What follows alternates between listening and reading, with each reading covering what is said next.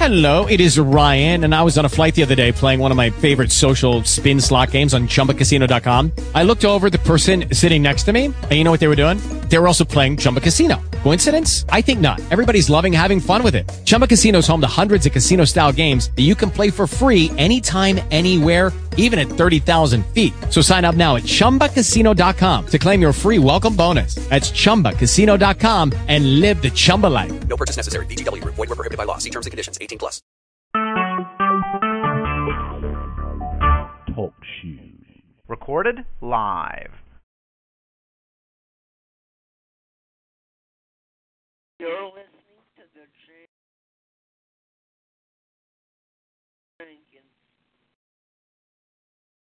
This is Anne Graham Lotz with Daily Light for Daily Living. All around us are broken homes, broken hearts, broken hopes. But God never intended us to be broken. He didn't just create us, plop us down on planet Earth, and say, Happy birthday. Now you can guess your way through life. God, as our Creator, has specific directions for our lives. Psalm 119.2 says, Blessed are those who keep His testimonies, who seek Him with a whole heart. If we live according to His directions, our lives work. We're blessed, and we experience life the way it was meant to be lived. If we ignore or reject His directions, we do so to our own detriment and experience much less than He intended. His directions form a pattern that prevents breakage of our lives to help mend the brokenness already present. Listen to me. Trust in His word, then follow His directions. Your life will work. This is Anne Graham Lotz. Noah's Ark. It's a picture of salvation. Answers with Ken Ham, whose ministry is building a full size Noah's Ark south of Cincinnati, Ohio. Have you ever thought about the fact that Noah's Ark is actually a picture of Jesus Christ? Let me explain.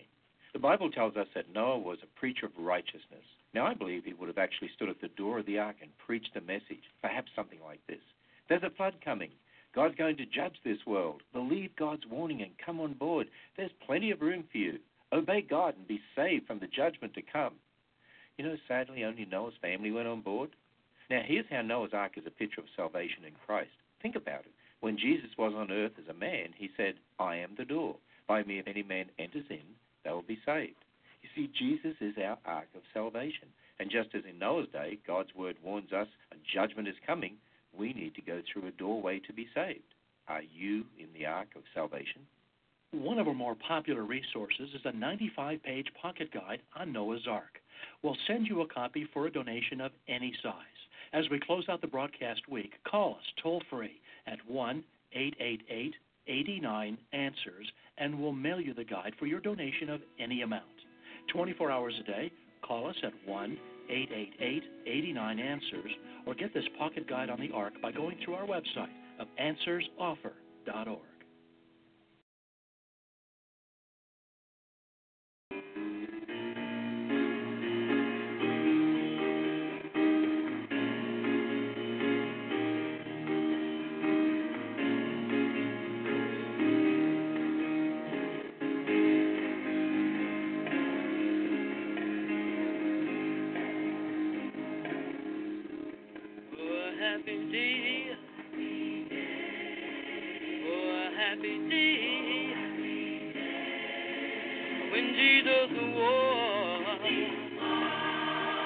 Oh, when he was. When Jesus was.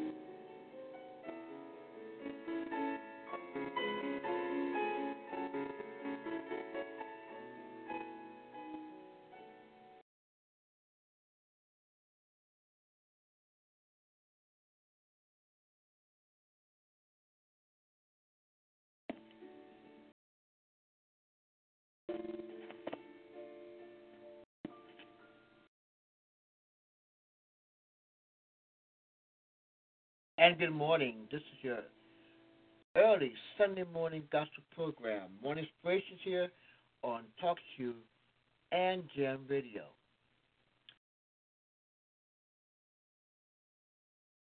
Listening, downloading us. More scriptures coming from this morning from Ezekiel, 34th chapter, verses 15 through 17. I will feed my flock, and I will cause them to lie down. Lie down, says the Lord God. Will seek that which was lost, bring them which was driven away, will bind up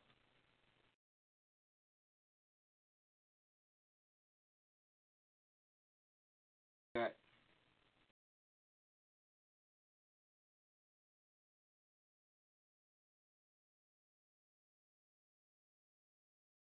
let's try this again.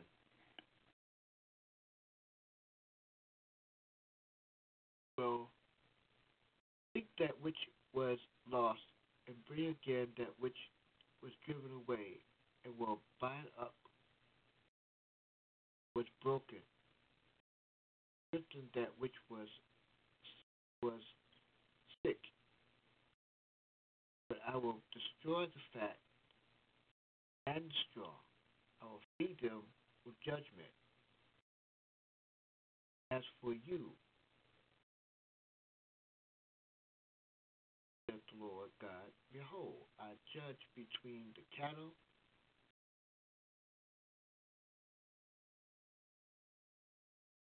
rams and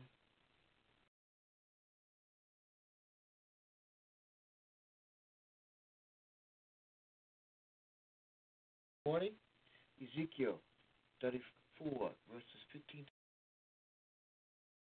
for the people of God as we continue our reading from the book of Ezekiel.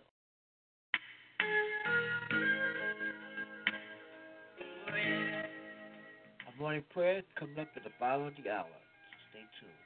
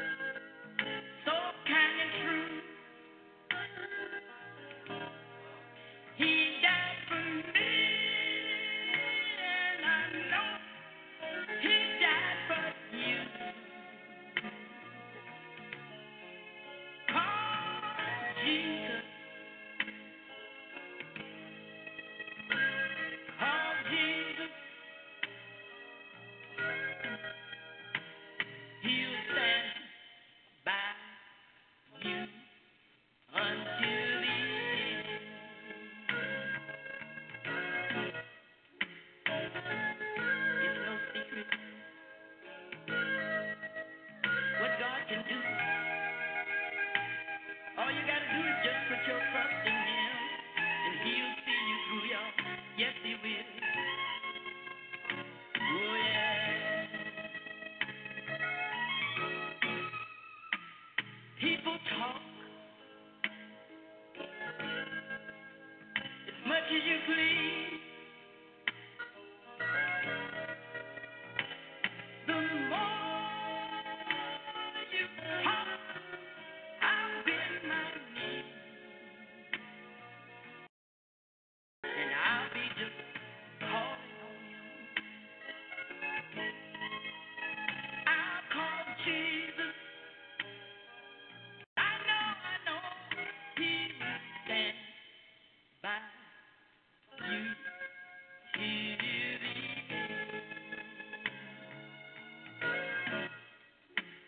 And if you ever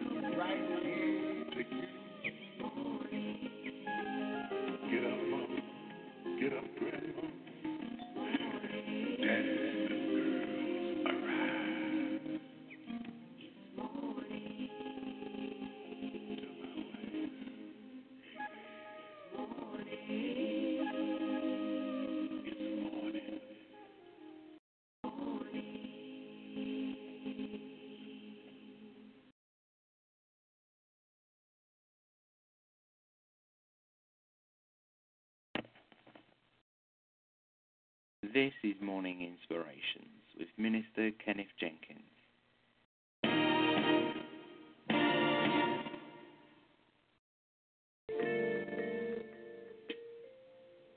And now it's time for our morning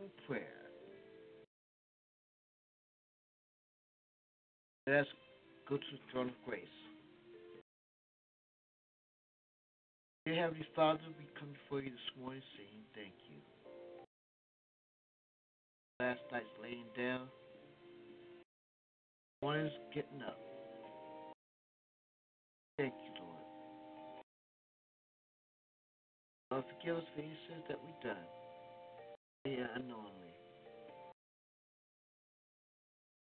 Thank you.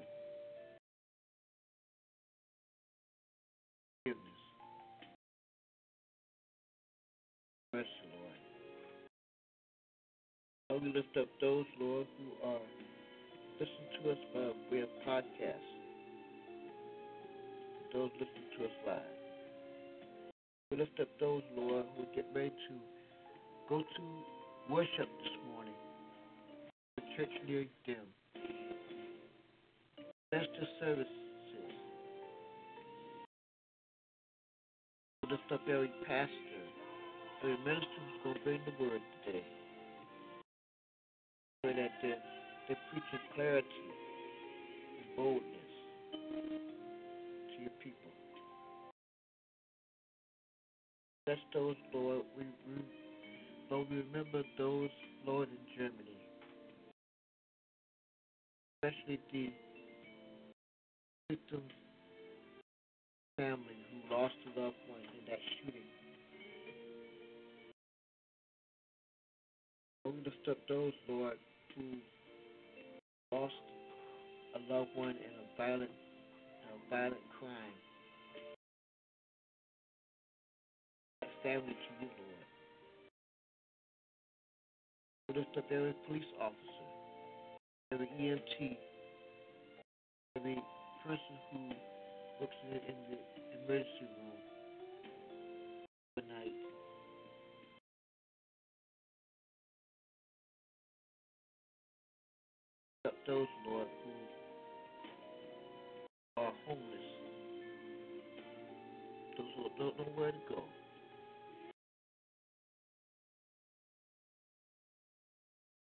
that girl who's on the streets.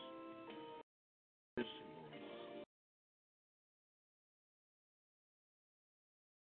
We just say, thank you, Lord, for being God.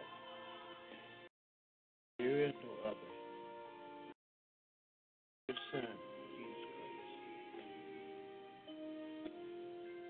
Thank you, Lord, for giving us the health and strength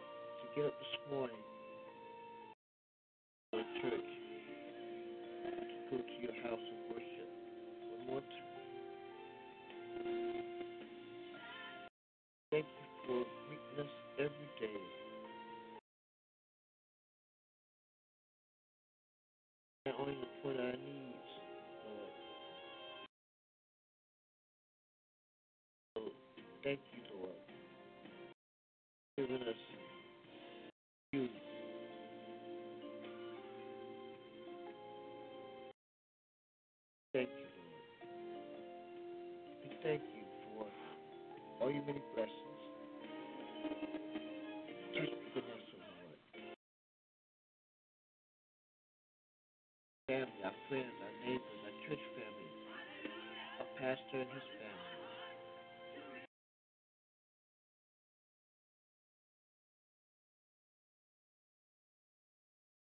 Who's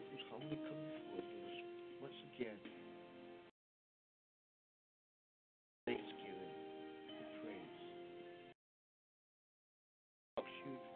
Radio family.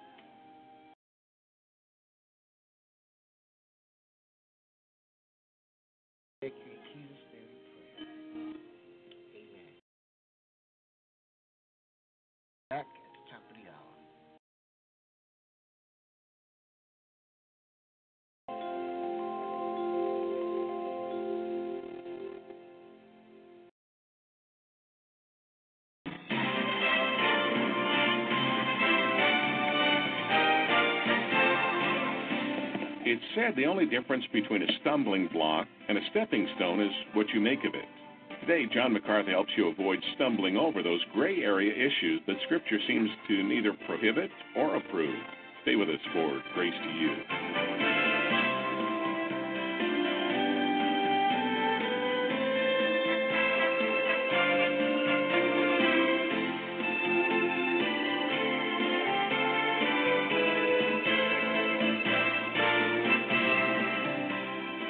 Trying to pick a career, how do you know whether God wants you to go into full time ministry?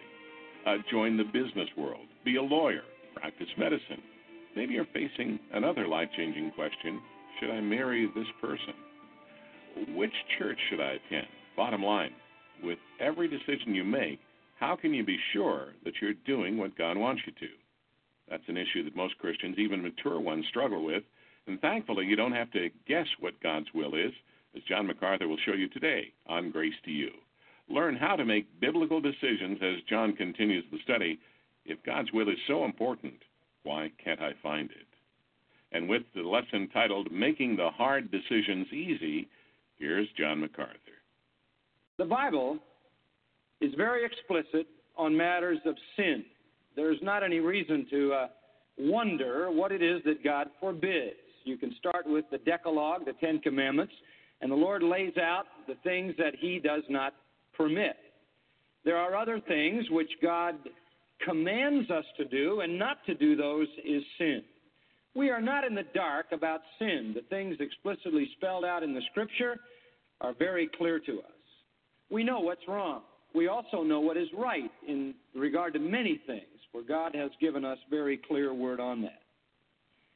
And we don't want to talk about what is explicitly right and what is explicitly wrong in the Scripture. We want to talk a little bit about what falls in the middle, because that really poses the difficult problem when it comes to decision making. If somebody proposes to you the possibility of lying, cheating, stealing, killing somebody, committing adultery, coveting, that's pretty obviously not acceptable. If somebody proposes to you the idea of reading the Bible, praying, witnessing, sharing the Lord Jesus Christ and His Word with someone who needs to hear it, that's pretty obviously right. But what about all that stuff in the middle to which the Bible doesn't explicitly speak? And this is a large category. Uh, there are some people who believe television is a sin. If you own a television, you're not spiritual. There are other people who are zombies. They stare at that box, doesn't matter what's on, even a test pattern tickles their fancy, and they'll watch it as long as the fuse lasts. Some people would say that if you go to a movie, you've committed a sin. If you enter into a theater, you're participating in ungodliness. If you plunk down your, uh, I don't know, whatever it costs to go to a theater, uh, that you are paying money into the godless movie producing industry. Other people say, well, you can go to a movie and it's a diversion, it's recreational, you can see the beauty of certain scenery and so forth. There are people who think that if you do anything on Sunday other than sit and read the Bible, uh, you have entered into sin. You're not. Uh, when I was a little guy growing up, I can remember when we were back in, uh, particularly on the East Coast in Philadelphia, you were not allowed to do anything on Sunday that even remotely resembled recreation. We came home in our little Lord Fauntleroy suits with a little stiff collar, and a little tie, and sat on the couch all day. Couldn't read the funny papers, couldn't read the sports page, couldn't look at television, couldn't go out in the yard and play catch, couldn't take a walk. We sat. The only sin we could commit, and we could commit that sin, all we wanted was the sin of gluttony. We could literally gorge ourselves uh, on Sunday. And of course, uh, most of the women spent all morning cooking up this massive meal by which we sinned all afternoon, but couldn't, but couldn't run it off. And so we were stuck with the consequence of our evil. But that sin was tolerable, and in most evangelical circles, it still is, as given evidenced by the shape of most evangelicals. But anyway, we'll stay away from that one.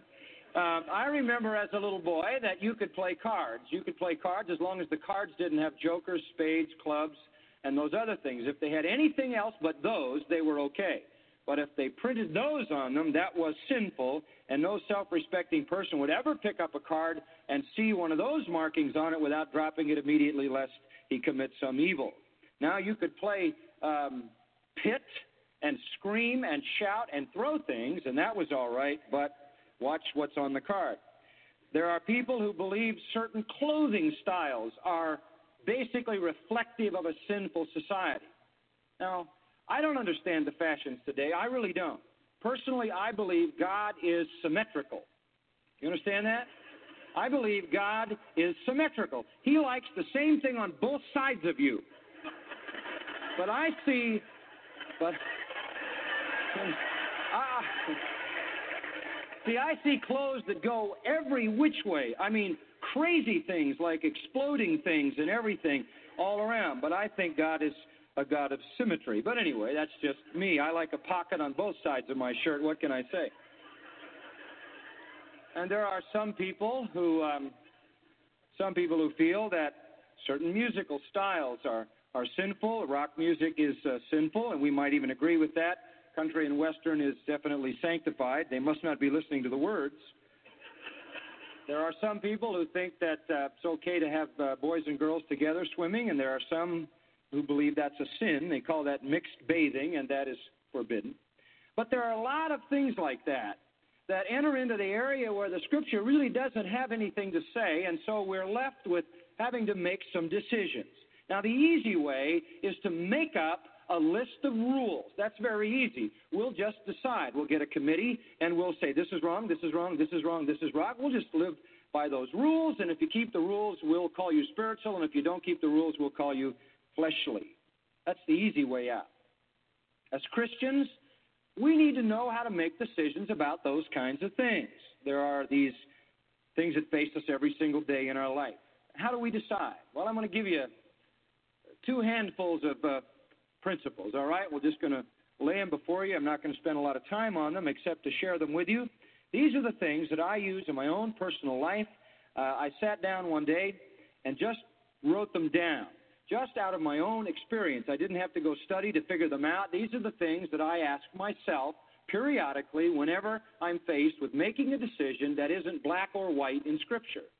The sooner you learn to apply these things, the more you will enjoy your spiritual experience and understand what it means to be free in Christ and yet submissive to his perfect purpose. Number one, I ask this question Will it be spiritually profitable?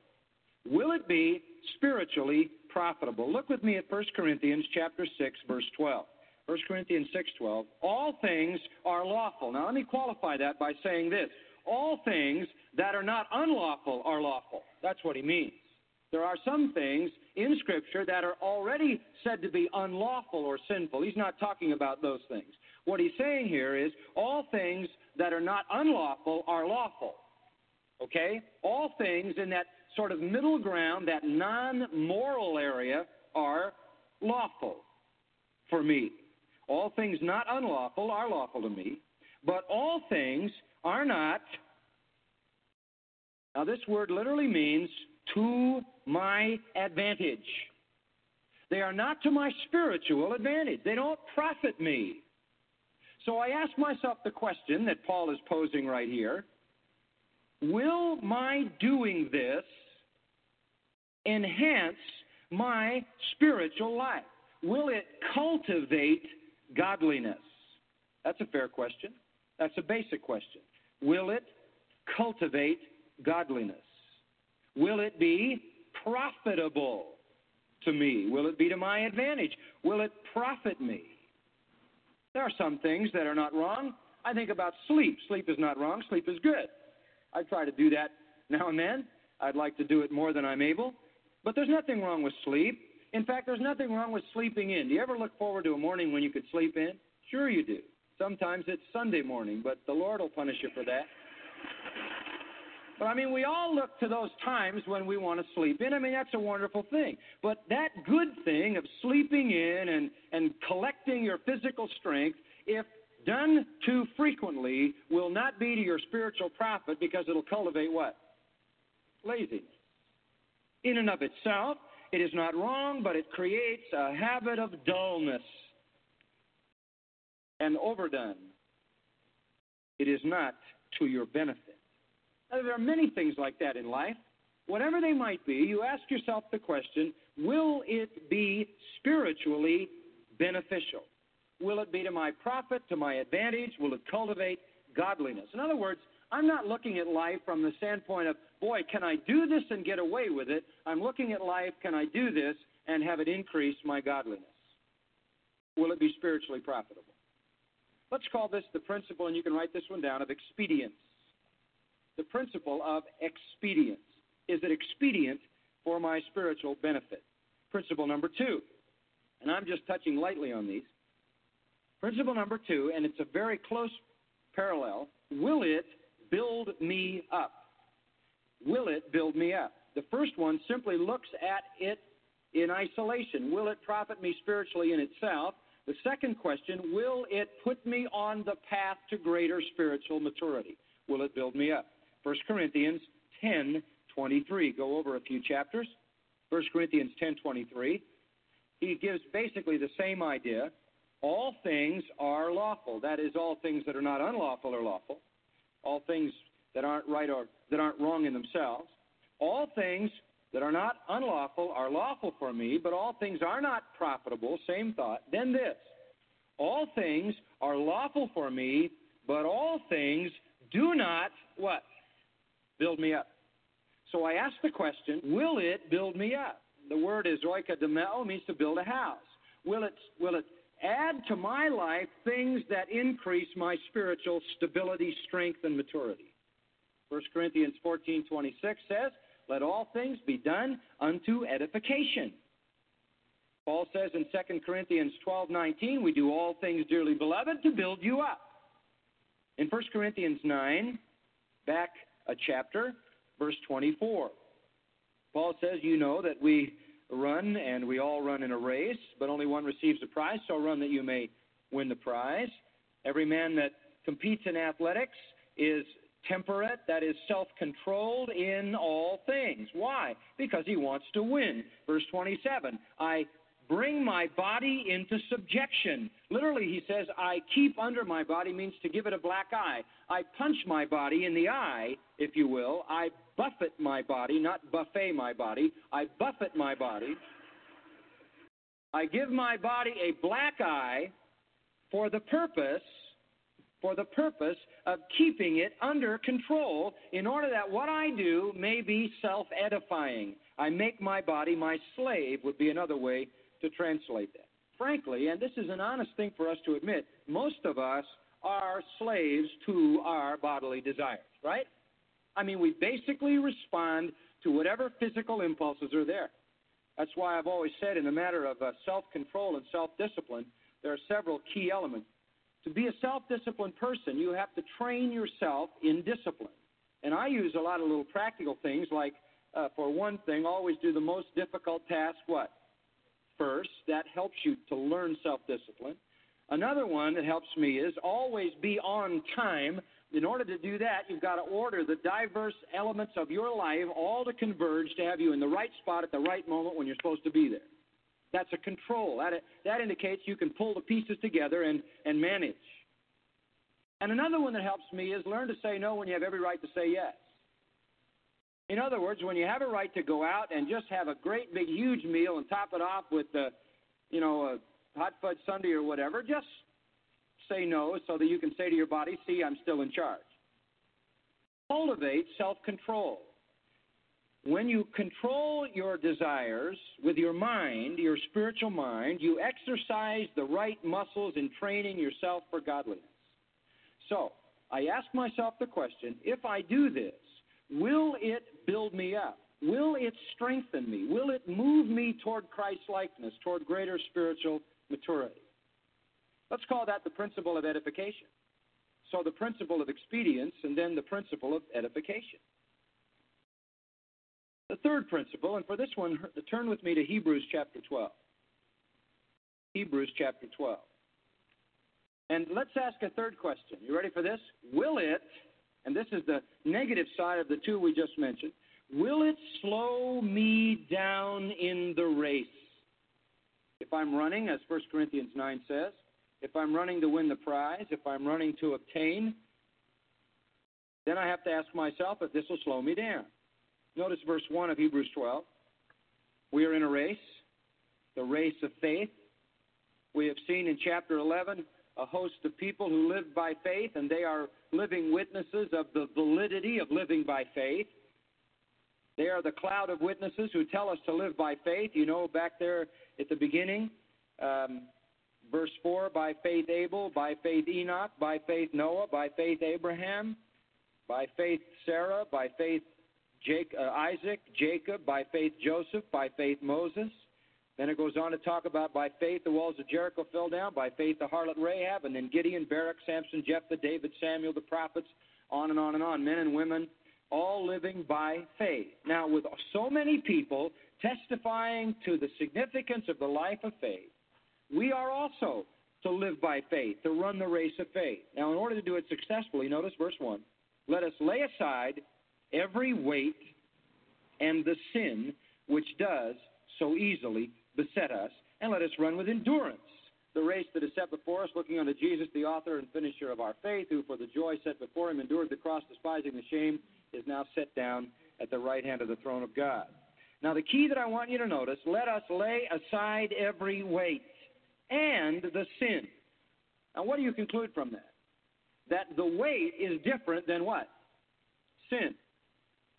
We are to lay aside sin and we're to lay aside the weight. Well, what's the difference? To run in this agon, from which we get the word agony, which is the word for race, this demanding, grueling life of faith requires determination, perseverance, self discipline, and in order to do that, we have to lay aside every weight as well as sin. Now, what is every weight? The word is onkos. It simply means bulk. Bulk. It isn't sin, it's just needless bulk.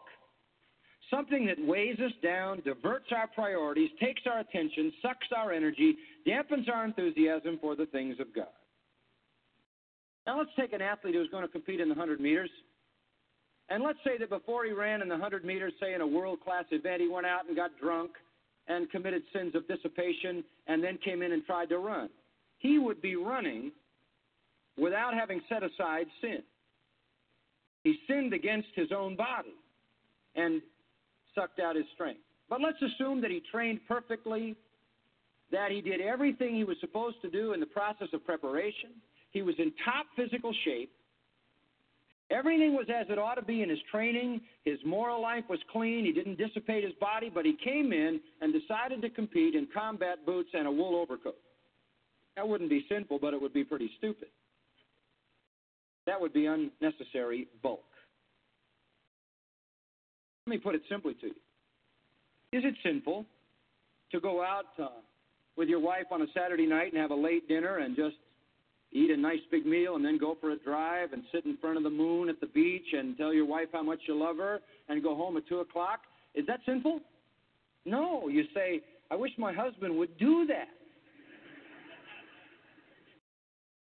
But let's add one other dimension. You have a prayer meeting at 8 o'clock Sunday morning and you have to teach the Word of God at 8.30. Let me tell you, it's not sinful to do that, but it is a lot of unnecessary bulk that will have an impact on what you're able to do the next morning. So there are some things in our lives that we restrict for no other reason than that they would slow us down in the race, right? That's why, for me, for example, Saturday night is a very sacred time. It is a do nothing time. I can remember when my boys were playing football games, and uh, I can remember Saturday night football games, and I would go out, and when your son is playing football, you get into the thing. I get into it anyway, having played so much and loving the game, and you're watching your son, and your emotions are running high at a fever pitch, and you come back and you're playing the game over and over, especially if your son breaks his leg and he's in the hospital, and he severed his femur right at the growth plate, and we're there half the night, and we've got to get up the next day and preach the Word of God and um, so forth you get your emotions and your mental processes running down the wrong channel. Now, it's not sinful to go watch your son play baseball or football unless you think football is a sin, and uh, that's your privilege, I guess. But the point is, you add to your life unnecessary bulk. You don't need that. You don't need to encumber yourself with that. There's lots of forms of bulk legalism, ceremonialism, needless waste of time that sucks your energy and fouls up your priorities? So you ask yourself a simple question Will it slow me down in the spiritual race? Anything that impinges upon my effectiveness in serving Christ, I won't do that. Might be something that in itself is not evil, but it becomes a needless weight for me to bear. Let's call this the principle of excess. Of excess. Number four, Number four, will it bring me into bondage? Will it bring me into bondage? 1 Corinthians chapter 6. Back to the verse we started with. 1 Corinthians 6:12. Listen to this. All things that are not unlawful are lawful for me, but all things are not expedient or profitable than this. All things are lawful for me, but I will not be brought under the power of what? Of any. I will not be brought under the power of any. I will not allow anything to master me. To master. We should never allow a non moral thing to become our master. And yet there are people, think of it. Psalm 8 What is man that thou art mindful of him? You've made him just a bit lower than the holy angels. You've crowned him with glory and honor. You've given him dominion over creation. He rules the beasts of the field, the fowl of the air, the fish of the sea. He rules the land and all it produces, man, the king of the earth. But isn't it amazing how he yields up his sovereignty to the stupid little things? How many men have turned into absolute slobbering, blithering idiots because they can't control what comes out of grapes? How many people have ended up dead because they can't deal with tobacco? How many people literally have their lives totally run by a television, which is a bunch of wires that were invented by man, the king of the earth? All of a sudden, television is king, he, television is sovereign, and man is nothing but a slave to that. Drugs, invented really and discovered by man for the benefit of those who have need of them, becomes the master of so many men, so many women. There are many things that can enslave us that come from creation which God designed to be ruled by us. So I ask myself the question Will this put me into bondage? I remember a particular preacher who was preaching the circuit in evangelism and finally had to leave evangelism because he was so engulfed in losing money in golf that he literally bankrupted himself, getting to the point where he was playing for three and four hundred dollars a hole in a golf match. Are a lot of people in this world controlled by a little round ball like that a lot. There are those kinds of things that inherent in them take control of us. Take control of us. I watch that happen with music. Young people who are dominated by that. I watch people who who are literally paralyzed if they can't get home and see the next edition of the soap opera.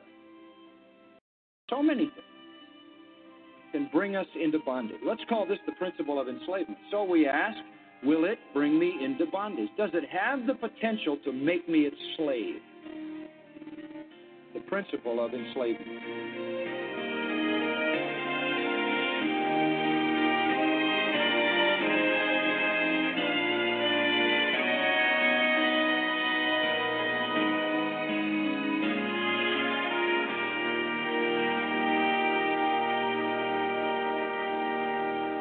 That's John MacArthur, helping you apply practical truth from Scripture to every decision. The title of his current study here on Grace to You If God's Will is So Important, Why Can't I Find It? Now, as John is uh, showing you in the series, the game plan for knowing God's will is clearer than you may have uh, may have realized. Uh, so don't concern yourself about what Scripture doesn't say. Instead, you need to focus on everything it does reveal. Fair summary, John? Well, sure. Wasn't it Mark Twain who said, It's not the things I don't know that bother me, it's the things I do know? Obviously, we want to focus on the truth. We want to focus on what God has revealed. There are speculative Christians who uh, who are running around saying, I'm listening for the voice of God. And, and there are ministers, and there are books that fill up Christian bookstores telling you how to listen for the voice of God. You can go to a seminar, supposedly learn how to listen for the voice of God. You know, the bottom line, He has spoken, and He has spoken in His Word. If you want to hear the voice of God, go to His Word. You don't need to sit around in a vacuum hoping something is going to come by way of new revelation from heaven. It's not. And you can be led astray by those kinds of whimsies. You need to know what is in Scripture. That is God's Word for you. To help you understand that, we have the MacArthur Study Bible. That's a Bible text with explaining notes at the bottom of every page. We have it in a brand new edition, the English Standard Version. That's a new translation just in the last few years. An excellent, outstanding translation of the Old Testament and the New. The English Standard Version. Coupled with that great, faithful text are 25,000 footnotes, all kinds of graphs and charts and lists and indexes and concordance and doctrinal statements and it's just a full theological resource in one volume. It's available in the New American Standard version, which is what I preach from, the New King James, and the ESV. Hardbound, leatherbound, premium calfskin. We've got it all. Something to fit your budget. Get a hold of these. It'll make a huge difference in your understanding of Scripture. Friend, if you hunger for God's Word, if you want to dig deep into its truth and find out what it means by what it says, the MacArthur Study Bible is an ideal resource to help you do that. Order your copy.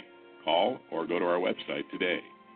The toll free number here is 1 800 55 Grace, and the web address gty.org. Whether you're a brand new Christian, you've followed Christ for years, even if you're a pastor, a Sunday school teacher, a Bible study leader, the MacArthur Study Bible can expand your understanding of Scripture. Study Bible is in hardcover, costing $35, or a leather edition at $65, and remember, shipping is free. Place your order. It's now available, remember, in the English Standard Version. Call 1 800 55 GRACE or visit the website gty.org. Now, turning the corner, if you're listening right now in your car, perhaps commuting to or from work, remember that's happening around the nation today because people are tuning into Grace to You, listening, learning, and growing. And if it describes you, if you're benefiting from our Bible teaching resources, consider making a donation.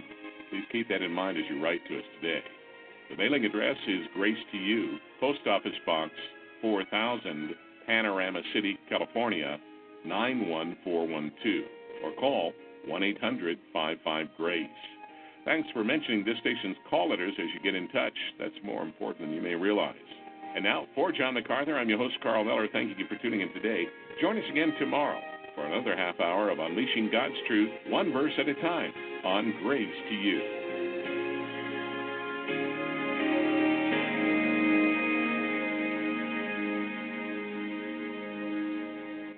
Ever get a headache when faced with a big decision, or even a small one? John MacArthur provides some relief tomorrow. Join him then for the next Grace to You.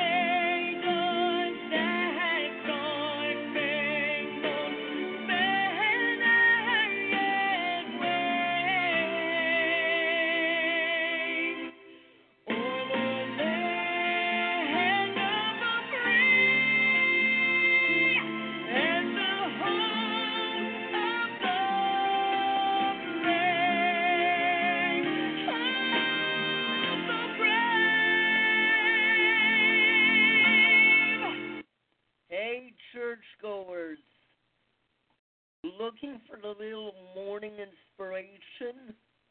Well, listen to Morning Inspirations and the Jam Radio Network with Minister Kenneth Jenkins. And top of the morning to you. This is early Sunday, early Sunday morning gospel program. Morning Inspirations here on Talk Show Jam Radio. Time to wake up everybody. You too, sleepyhead. Time to rise and shine.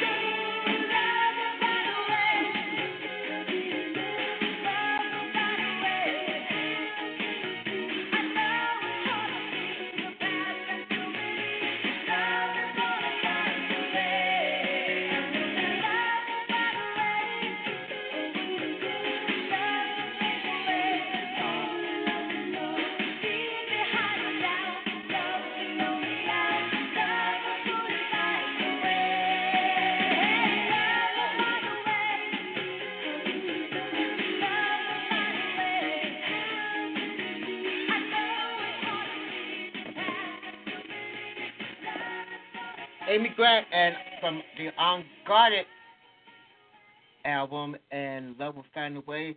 Good morning to you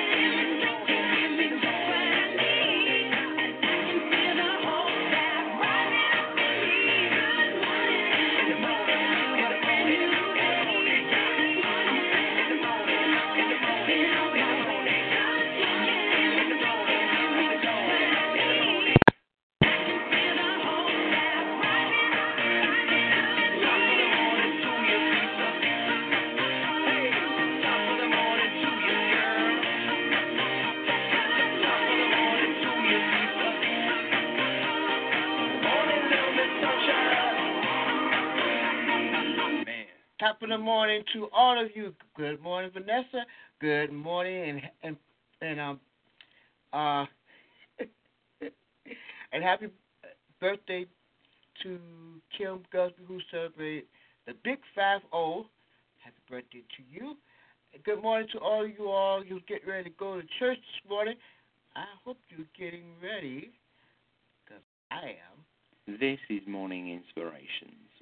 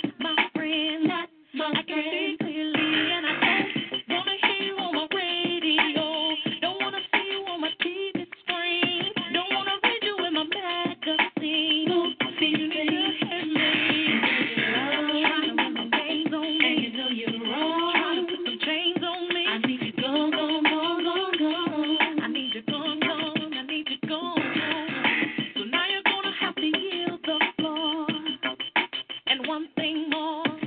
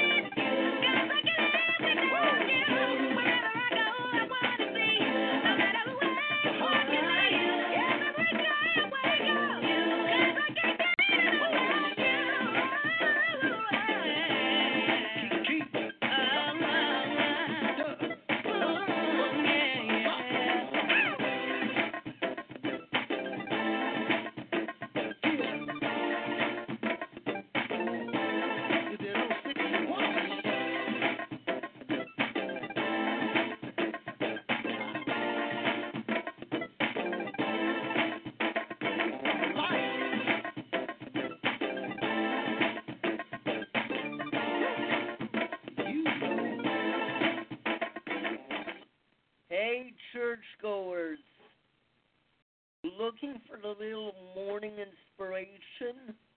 Well, listen to Morning Inspirations and the Jam Radio Network with Minister Kenneth Jenkins.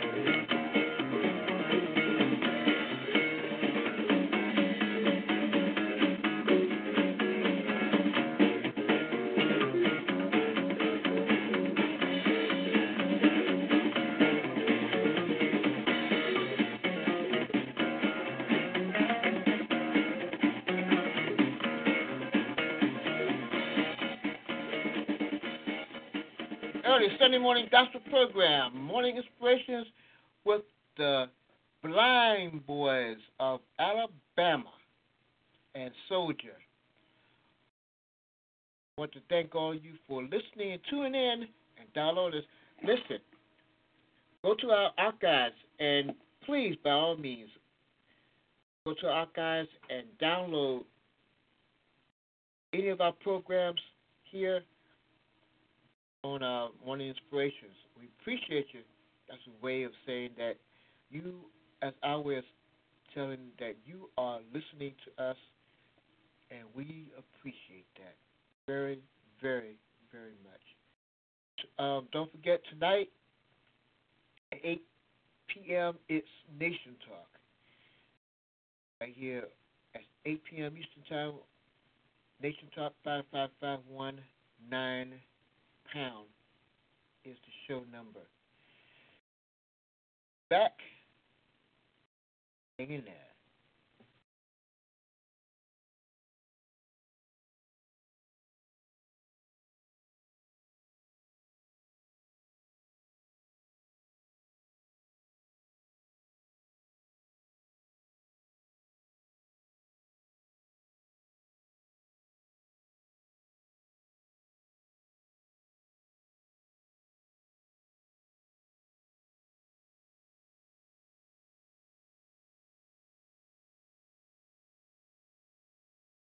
Should churches use surveillance cameras? Legal insights for pastors. Here's a word from attorney David Gibbs Jr. A pastor of a very new church called the Christian Law Association with a problem. He knows having two adults present at all times with children is a safeguard against liability. With such a small congregation, however, having two adults in the room was often difficult. Our attorney suggested consider using surveillance cameras. The law allows property owners, in this case the church, to install and use surveillance cameras on their own property. The church can now have more adults attend the main service and know the children at the church are safe and watched for. If you have any questions about the use of surveillance cameras, please call us at CLA. If it's been a while since you've been to our website, you really ought to check it out. ChristianLaw.org is a virtual tool shed of legal tools, legal advice for pastors and ministries, answers to difficult questions, links to helpful PDF files, and much more. Then there's our Legal Alert newsletter and a link that lets you contact a CLA attorney. So check it all out at ChristianLaw.org. Again, that's ChristianLaw.org. It takes 12 years to create a graduate. It takes about the same time to create a dropout. And at the end of the day, the difference between a child becoming one or the other could be you. Studies prove that reading to a child regularly dramatically improves reading skills, and kids who read well by third grade are four times as likely to graduate. So United Way is asking you to make a pledge. Tutor a child who needs help. Mentor a kid who needs someone on their side. Volunteer to read to children. Because when a child advances, we all advance. Communities improve. The path to success starts long before graduation day, and the difference between a graduate and a dropout could be you. Be a reader, tutor, or mentor. Give, advocate, volunteer.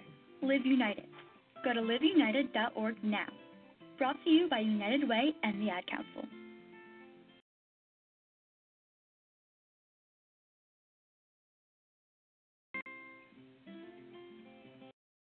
Help teach boys that violence against women is wrong. Learn how to start the conversation at teachearly.org. Brought to you by Futures Without Violence and the Ad Council. This is Anne Graham Lotz with Daily Light for Daily Living. If you disregard God's Word, you're disregarding God's perspective and God's principles. In other words, without God's Word, you're just guessing your way through life. We guess when we compare ourselves with each other, then constantly adjust our values to fit the culture. But before we realize it, we're a crooked, mismatched mess, stumbling around in the dark. The psalmist said to God in Psalm 119, 105, Your word is a lamp to my feet and a light for my path. God's word tells us what is right and what is wrong, what's pleasing to God and what is not. what is wise and what's foolish. Without it, we're just stumbling from one generation to another. Listen to me. Make God's Word your schoolmaster. Allow the truth of Scripture to teach you God's wisdom and God's way. Then stop the guessing. Follow God's directions. They work. This is Anne Graham Lotz. My name is Sue Smith. I'm 38 years old, and I work at a graphic design company, which is funny because I couldn't even draw a stick figure when I was a kid. But I met someone who told me, you know what? You can do anything if you really want to. And if the teenage me were here, she'd tell you I wouldn't be into drawing and art if it wasn't for Big Brothers Big Sisters. Most kids from my neighborhood don't get into art, they get into trouble. But I was lucky because my big sister showed me early on that I didn't have to be like most people. And to the young me, that meant a lot.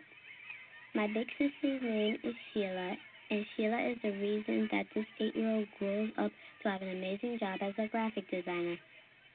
Whether you donate money or time, you're helping Big Brothers Big Sisters help a child, and that can last a lifetime. Start something today at bigbrothersbigsisters.org. Brought to you by Big Brothers Big Sisters and the Ad Council.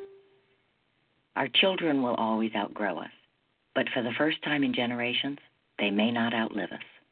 Over the last 25 years, the percent of overweight children has doubled, a problem that could be greatly reduced just by having a place to exercise.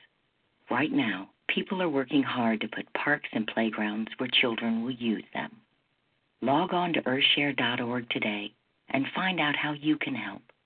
A public service message brought to you by Earthshare and the Ad Council.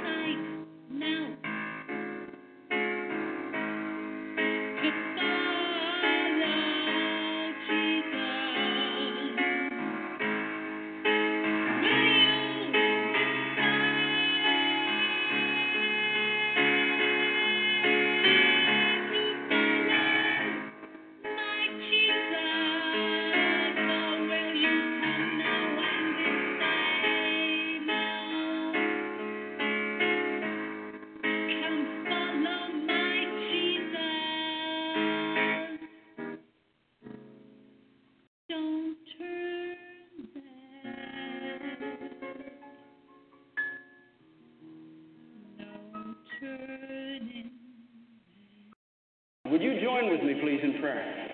Pray with me. Lord Jesus, I am a sinner. Jesus, thank you that you loved me enough, that you became a man and died on a cross, paid the price for all the wrong things that I have done. I'm sorry for my sin. It's my sin that put you on that cross. And I'm sorry. I don't want to live in rebellion to you anymore. I ask you to forgive me. And tonight I open my heart and I invite you into my life to be my Savior and my Lord. I believe, Jesus, you are the Son of God. I believe you died for me to pay the price for all the wrong things that I've committed against God and against man. I believe that on the third day, by the power of God, you were raised from the dead as living proof that my trust in you tonight is not in vain. I believe that as Christ was raised from the dead, so tonight, Almighty God, you are raising me from the dead, from the death of sin. You are giving me a new life, the life of Jesus Christ. Oh God, on my testimony and the belief in my heart and according to your word. At this moment, I believe I am saved. I am saved. I am saved. Oh, let me ask you, friends, in closing tonight, have you done this? Have you obeyed the gospel? Have you obeyed the gospel? Have you come to that obedience of faith? Have you come to that place of true repentance and true faith? Have you turned around? Have you forsaken your sin? Have you turned around? Have you forsaken your sin? And are you trusting alone tonight in Jesus Christ for your salvation? For there is no other way, there is no other message. For there is no other way, there is no other message. Oh, come to Him. Come to the Savior tonight. Come to Him just as you are. Come to Him in your sin. Come to Him in all your needs. Cast yourself upon His mercy and upon His infinite grace. Cast yourself upon His mercy and upon His infinite grace. Cast yourself wholly to Him. And you too will enter into that joy of sins forgiven, peace with God, and eternal, abundant life through Jesus Christ our Lord.